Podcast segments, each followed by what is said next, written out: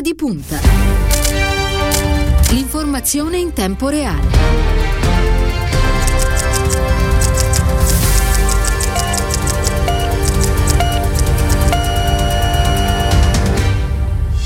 Mercoledì 11 maggio sono trascorsi 5 minuti dopo le ore 14. Buon pomeriggio e bentrovati all'ascolto da parte di Cristiano Bucchi. Bentornato nei nostri studi a Stefano Vaccari. Salute a tutti voi. Fa parte della segreteria del Partito Democratico dove è il responsabile dell'organizzazione. Un saluto anche a Elenia Daniello alla parte tecnica, Silvio Garbini per quanto riguarda lo streaming. Vi ricordo il numero che avete a disposizione per contattare la redazione in diretta con le vostre domande. Domande scritte per favore 342 14 26 902. Vaccari, abbiamo diverse notizie da, da, commentare, da approfondire insieme quest'oggi. C'è la campagna di tesseramento del Partito Democratico che ha preso il via domenica scorsa, tema che abbiamo trattato lunedì scorso in occasione del terzo filo diretto con il segretario Enrico Letta. Parleremo di questo. Daremo anche qualche anticipazione su quello che sarà l'impianto del, delle prossime feste del, del Partito Democratico, le prossime feste dell'unità.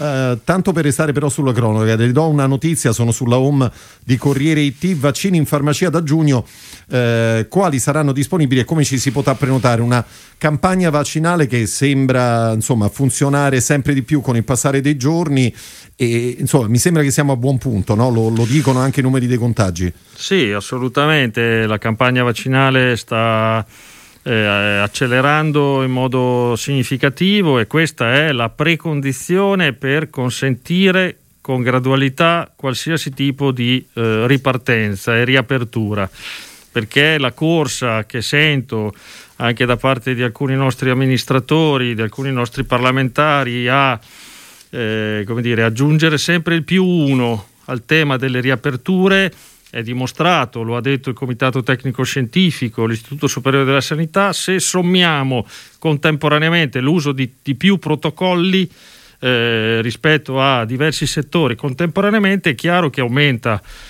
eh, diciamo, il rischio perché aumentano le possibilità di contatto tra eh, le persone. Quindi dobbiamo graduare queste aperture e eh, consentire nel frattempo che la campagna vaccinale aumenti in modo esponenziale, anche attraverso le misure che prima lei diceva. Ricordavamo, mi dico una cosa, questo dibattito sul coprifuoco la, la appassiona, le, le, interessa. Draghi ha, ha, già fatto sapere che non, non vorrebbe almeno ad oggi andare oltre le 23, ma se ne riparlerà lunedì prossimo. Sottoscrivo la posizione del Presidente del Consiglio e di tanti anche virologi che hanno parlato sapientemente e che noi dovremmo provare ad ascoltare un po' di più perché la corsa appunto ad aggiungere un'ora non mi sembra che risolva granché complessivamente rispetto invece alla necessità che abbiamo di eh, evitare che si torni a chiudere e quindi bisogna che noi eh, continuiamo ad essere prudenti e continuiamo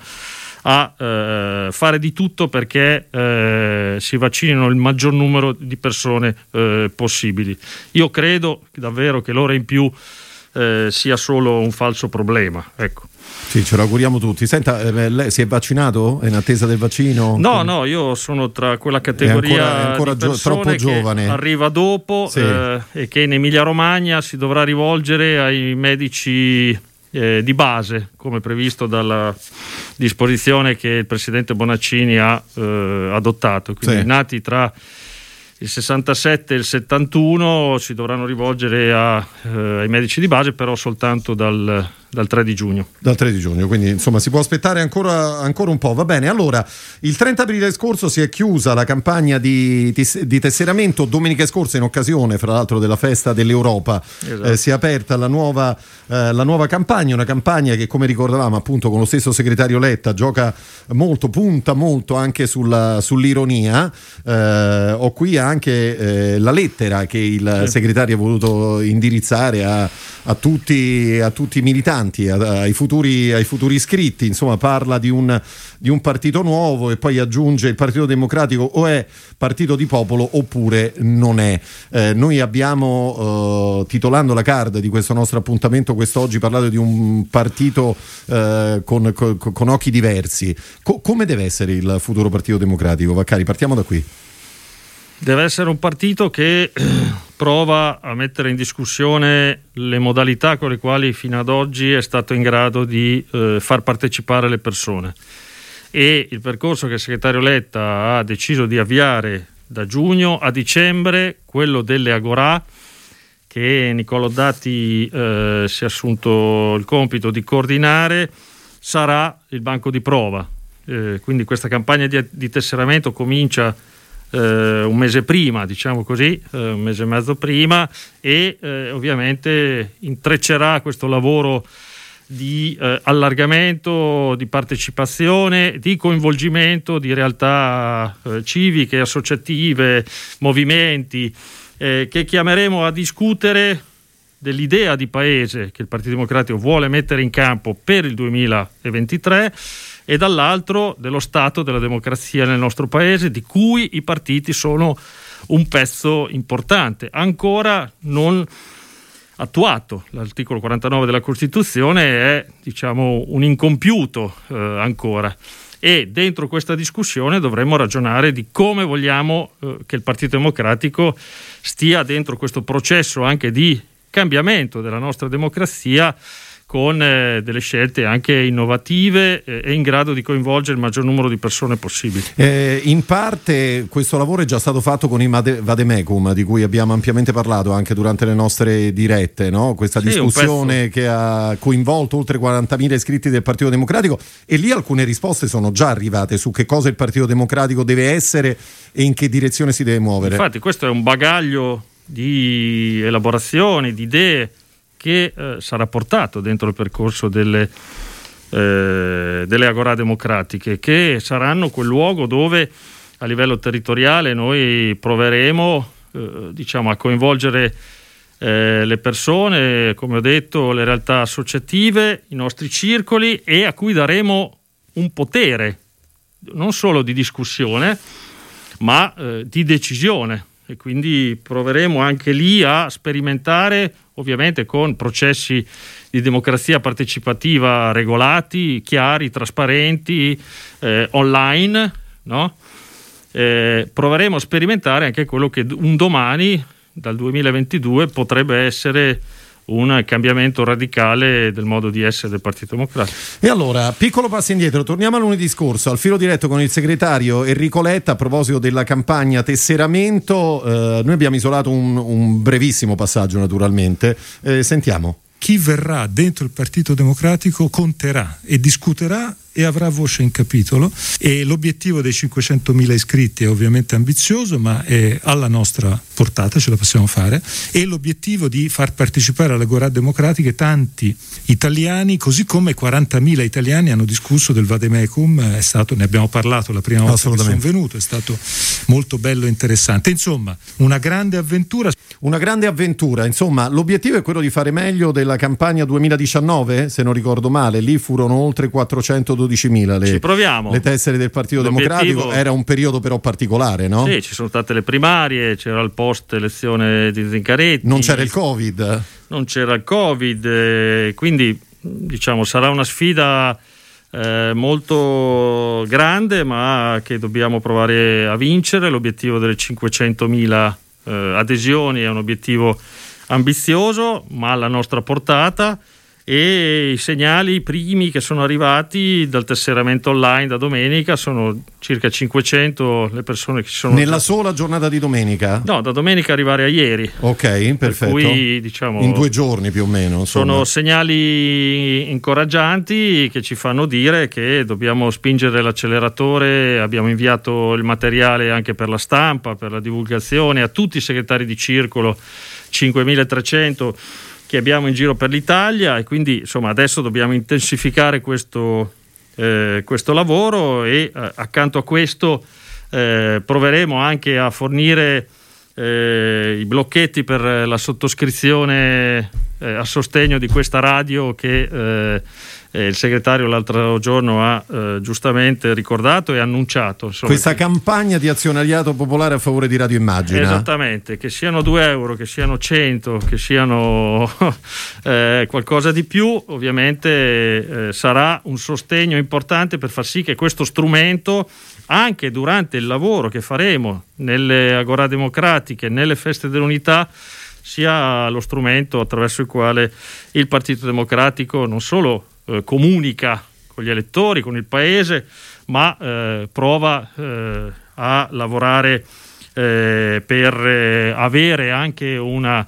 eh, platea più vasta diciamo, con la quale interloquire. A correte numerosi. Eh, allora, ehm, le leggo, Vaccari, questo messaggio del segretario dimissionario del circolo PD Cesare Curcio di Pedace, eh, Mauro eh, Procellini. Spero che la nuova responsabilità assunta dal segretario Letta possa veramente ripartire dai territori e sentire la voce di chi per una vita è stato legato solo ed esclusivamente all'interesse del partito e non del potente di turno. Io mi tessererò solo quando alla Federazione di Cosenza siederà un segretario eletto. Cosa risponde? a Mauro Procellini? Rispondo a Mauro che il lavoro che il nazionale si è caricato sulle spalle inviando come commissario eh, alla federazione di Cosenza mm, l'allora componente della segreteria Marco Miccoli è un, diciamo, una responsabilità tesa a ripristinare eh, una condizione di normalità e quindi portare a congresso, cosa che sta facendo Marco, la federazione facendo votare gli iscritti, eleggendo non solo il segretario, ma l'organismo dirigente, l'assemblea provinciale, quindi la direzione e quindi entro quest'anno eh, costruire le condizioni di eh, normalità e ci auguriamo che Mauro possa darci una mano anche nella fase di costruzione, quindi durante la fase congressuale. Certo. Senta, ehm, in parte ha, già, già, risposto a questa che è la, la, mia prossima domanda, cioè in che modo il digitale potrà li- aiutare il lavoro degli iscritti, no? Perché eh, il segretario stesso ha detto, per esempio, guardando in un'altra direzione, il Movimento 5 Stelle con eh, la, la, macchina Rousseau ha, ha fallito in, in, quel senso, insomma, rispetto all'obiettivo che si poneva. Perché con il Partito Democratico tutto questo dovrebbe funzionare? Cosa c'è di diverso? Eh c'è l'approccio diciamo, di costruire una comunità aperta e non un luogo chiuso, eh, che anche attraverso, come ho detto, l'iscrizione al processo delle agorà consenta di avere eh, eh persone in grado attraverso le, la piattaforma eh, del Partito Democratico e delle agorà di eh, partecipare, iscriversi, aderire, dare contributi di idee insomma, eh, costruire eh, un soggetto democratico che anche attraverso l'online è in grado di eh, coinvolgere le persone, non soltanto fisicamente, di cui abbiamo tanto bisogno. No? E quindi eh, a breve ripartirà anche la stagione delle feste dell'unità, sempre rispettando le norme, le regole, eccetera, però abbiamo bisogno di tenere insieme, come abbiamo provato a fare durante il lockdown, il partito digitale e il partito delle persone. Certo, è che la politica poi ha bisogno di contatto, no, Vaccari? Insomma, è fatto di strette di mano, di, di pacche sulle spalle. Col, certo. col, digitale qualcosa si perde inevitabilmente. Assolutamente, no? assolutamente. Dobbiamo provare a tenere insieme questi due aspetti e anche a rinnovarli. Lo stessa eh, parte fisica in presenza, dobbiamo provare a renderla anche più efficace di quanto non eh, sia stata finora. Eh, le discussioni eh, lunghe e eh, come dire, verbose eh, forse dovremmo provare a sostituirle con, certo, discussioni, ma diciamo un po' più regolate e eh, che puntano al, all'obiettivo di quella riunione, a quell'ordine del giorno, a dare un contributo specifico su quel tema, a costruire un progetto con tanti pezzi magari di, di società che sono fuori dal Partito Democratico, insomma eh, abbiamo una sfida davanti molto importante che dobbiamo provare a vincere. È impegnativa. Allora, un altro messaggio al 342 14 26 902. Non vedo e non sento una voce alta e forte del PD contro le morti bianche sul lavoro in Italia. Ogni espansione e ripresa politica dovrà passare per un recupero importante del nostro legame sociale con il mondo del lavoro, senza estremismi ideologici, ma anche senza timidezze. Dobbiamo ritrovare un rinnovato spirito combattivo e di legame con le forze sociali e non possiamo esaurire la nostra funzione in un ruolo governista pur importante ma non esaustivo. Che cosa risponde Vaccari? Rispondo che il nostro ascoltatore ha ragione, però eh, non, non sulla prima parte perché il PD ha parlato in modo forte e chiaro eh, nelle settimane scorse al presentarsi purtroppo di questa escalation di morti sul lavoro. Lo ha fatto il segretario, lo ha fatto il vice segretario Provenzano che è il responsabile eh, delle politiche del lavoro, l'hanno fatto altri eh, dirigenti eh, come Marco Furforo assieme a me e ad altri. Eh, lo ha fatto il PD che è al governo con il ministro Orlando che ha fatto una scelta molto forte e importante, cioè ha detto eh, investiamo di più sulla sicurezza, sulla prevenzione e sui controlli, eh, incontrando le parti sociali e dicendo che servono e che ci sono le risorse per mettere a disposizione 2000 unità in più eh, che facciano controlli sulle imprese. Perché il problema poi è quello, no? nel senso che la legge c'è, eh, mancano i controlli molto spesso. Mancano i controlli, mancano le risorse umane in giro per l'Italia che le possono fare. Spesso in alcune parti del paese queste risorse umane sono impedite, vengono ostacolate no? da coloro i quali questi controlli non li vogliono e non sono le imprese, sono le organizzazioni criminali che stanno attorno alle imprese, che sfruttano i lavoratori in nero e quindi hanno bisogno invece, c'è bisogno che lo Stato si faccia sentire diversamente. Il ministro Orlando